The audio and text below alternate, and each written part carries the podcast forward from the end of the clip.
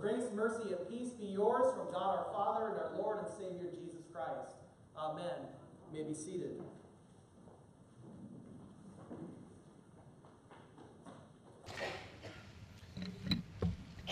I have two dogs. Love these dogs to death. Some days I kind of wish that death was sooner than others. They're both beagles, if you know what I mean. One of them is eight years old, and the other one is two years old. And I bet that you can guess which one of them is better behaved. I love these dogs. Every once in a while, I like them. Thing is that they are both the most lovable dogs, and yet they can also be extremely naughty at times, and I am sugarcoating it. Pokey, who is the two year old beagle, is a thief.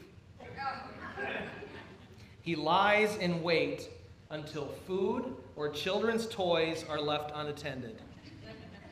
Then he makes his move. If you don't push in your chair, he'll be standing on the dining room table within seconds of turning your back. Just like that. Now, Hoosier, on the other hand, the eight year old, is a shameless beggar. If you were to ask him and he could answer back in your language, he would swear up and down that no one had ever fed him in his life. If you got food, he wants it. You eat it, I want it, so let's have it. Both of them have their ways of getting bites of people food shameless begging, and patient trickery. Both of them end up with a bite once in a while, and they both have their place in the family. As much as they beg from me or from Amy, it's really Eleanor who is their primary target.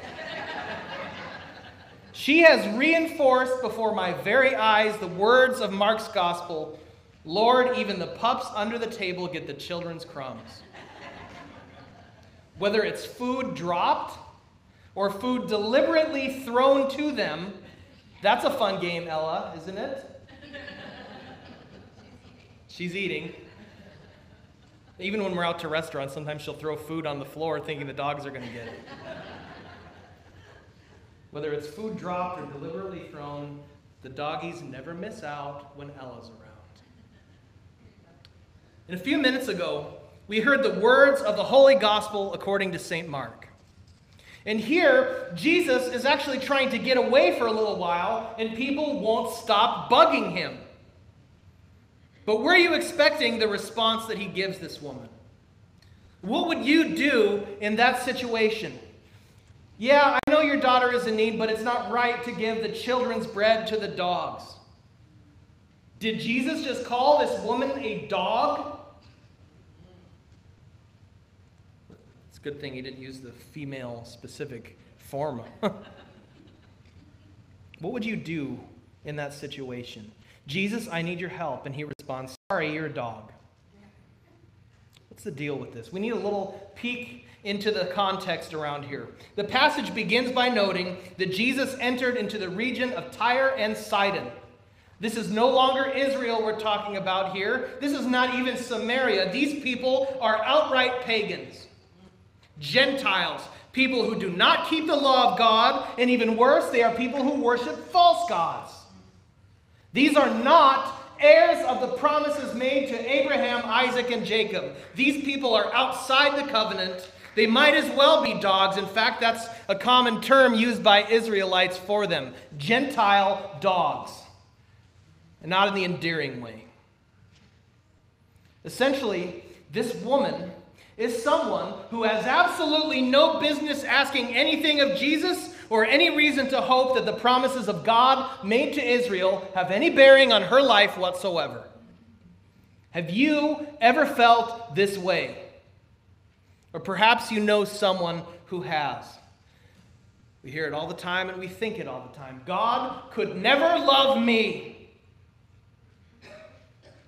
He knows what I've done.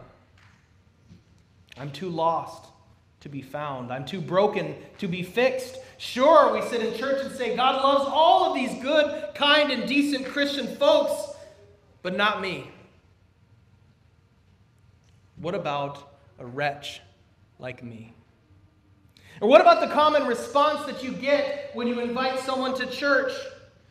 I think the walls would cave in if I ever darkened the door of a church. How many stinking times have you heard that excuse? And it sounds like an excuse, but I think people really feel this way at times. You've got to get your life together and then you come to church. Either we know someone who's been in such a place or we've been that person. The answer that they expect from God or from his people is sorry, you're a dog. You don't deserve it. You're outside the promises of God. You don't belong. You don't believe. You are a dog, and we are God's children. But look here at the faith of this woman. Mark gives a little bit of detail about her. She's a Gentile, strike one. She's a Syrophoenician, who are neighboring enemies of Israel, not just neighboring pagans, but outright enemies of Israel, strike two. And in the first century, in Israel and surrounding countries, she's a woman. Should have no business speaking to a Jewish man anyway. Strike three. And yet, she has the boldness to barge into this house where Jesus is practically hiding and demand that he cast a demon out of her daughter, who's not even there. And even more so, one thing that our translations don't always catch is that Mark says literally that she began to argue with him. Argue that he should cast the demon out of her daughter. We have the word begged here in English, and I suppose that works for intensity's sake, but we're talking boldness. Bold faith in Jesus' ability to overcome suffering and pain and the forces of evil. Boldness of faith to know that Jesus is the only hope for her and for her daughter. All of this from a pagan, someone so easily labeled a dog by people on the other side of the fence.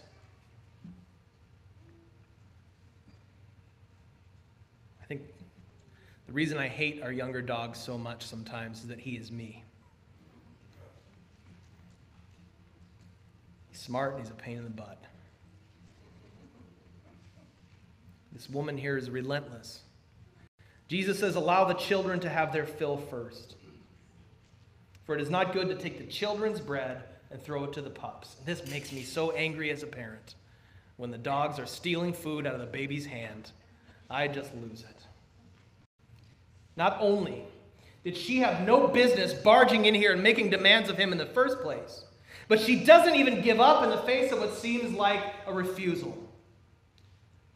But is it really a refusal? Another thing that we don't get in our translation in English is that he uses a diminutive form of the word for dogs. This is why so far I've said pups and doggies. He's not talking about the nasty feral dogs that scavenge in the streets in first century Israel, but the little house pets that run around and clean up the scraps under the table. The family pet. Not exactly the severity of the picture we may have been thinking of, but it's still put down. It's borderline offensive, and it's very derogatory. But as many of you have experienced yourselves, pets are very easily part of the family. They may not be children, properly speaking, but they're part of the household. In talking about this passage, Luther described it like this She catches the Lord Christ with his own words Yet, still more, with the rights of a dog, she obtains the rights of a child. Now, where will he go, the dear Jesus? He's caught himself, and he must help her, but know this well that he loves to be caught in this way. If we only had the skill of this woman to catch God in his own judgment and say, Yes, Lord, it is true. I am a sinner and not worthy of thy grace. But you have promised forgiveness and didst not come to call the righteous, but like St. Paul says, to save sinners. Behold, the Lord must then, through his own judgment, have mercy on us. The Lord loves to be caught in this way when we catch him by his own words, when we hang on so tightly to his words, both law and gospel, that that's all we have left. Sure, we might be Gentile dogs, Gentile pups, but even the doggies get the crumbs. We are sinners, but forgiveness is only for sinners. And God has promised forgiveness to those who believe in Jesus. Amen? Amen? Jesus says to this woman, On account of this, your argument, go. The demon is already gone out of your daughter. And apparently, this woman was right about Jesus. Not only is he able to cast the demon out of her daughter, but he does so from a distance, almost like it's no big deal. So we have this woman who has no business talking to Jesus, arguing with Jesus, and still he provides exactly what is needed. That is precisely who Jesus is. If anything, this woman was not wrong to approach Jesus with this request, but only perhaps that she was thinking too small. She recognizes that we Gentiles might only be entitled to table scraps, but that Jesus is more than willing to give us so much more than that. He's not only the Lord of this world, He's not only the Lord of Israel, He's the Lord of the entire universe, and He gives us all that is good. This daughter, having been granted relief from this demonic affliction, would undoubtedly suffer again at some point in her life. The deaf mute man in the second half of our reading would not be free of problems in this life just because his most debilitating ailment had been healed. But guess what? These three people, the Phoenician woman and her daughter, and this deaf mute man, they encountered the love and mercy of Jesus and came to see that he has power over all of creation. Not long after their healing, Jesus would undertake the greatest act of healing and of rescue in human history. Working to bring about the perfect healing for all of humanity, not just for Jews, not just table scraps for us Gentiles, but a feast. Magnificent healing and wholeness for all of eternity in his glorious kingdom. And you can see the depth of Jesus' love here, even when things don't really seem to make a lot of sense. There is no one, and I mean no one, who is outside the scope of God's love for the world in Christ. And by that I mean you. If the only thing that you've ever known is shame, or guilt, or pain, if you think that you are unworthy even of the table scraps, think again. Jesus has prepared a feast for you and invited you into his kingdom to live with him in his kingdom which has no end.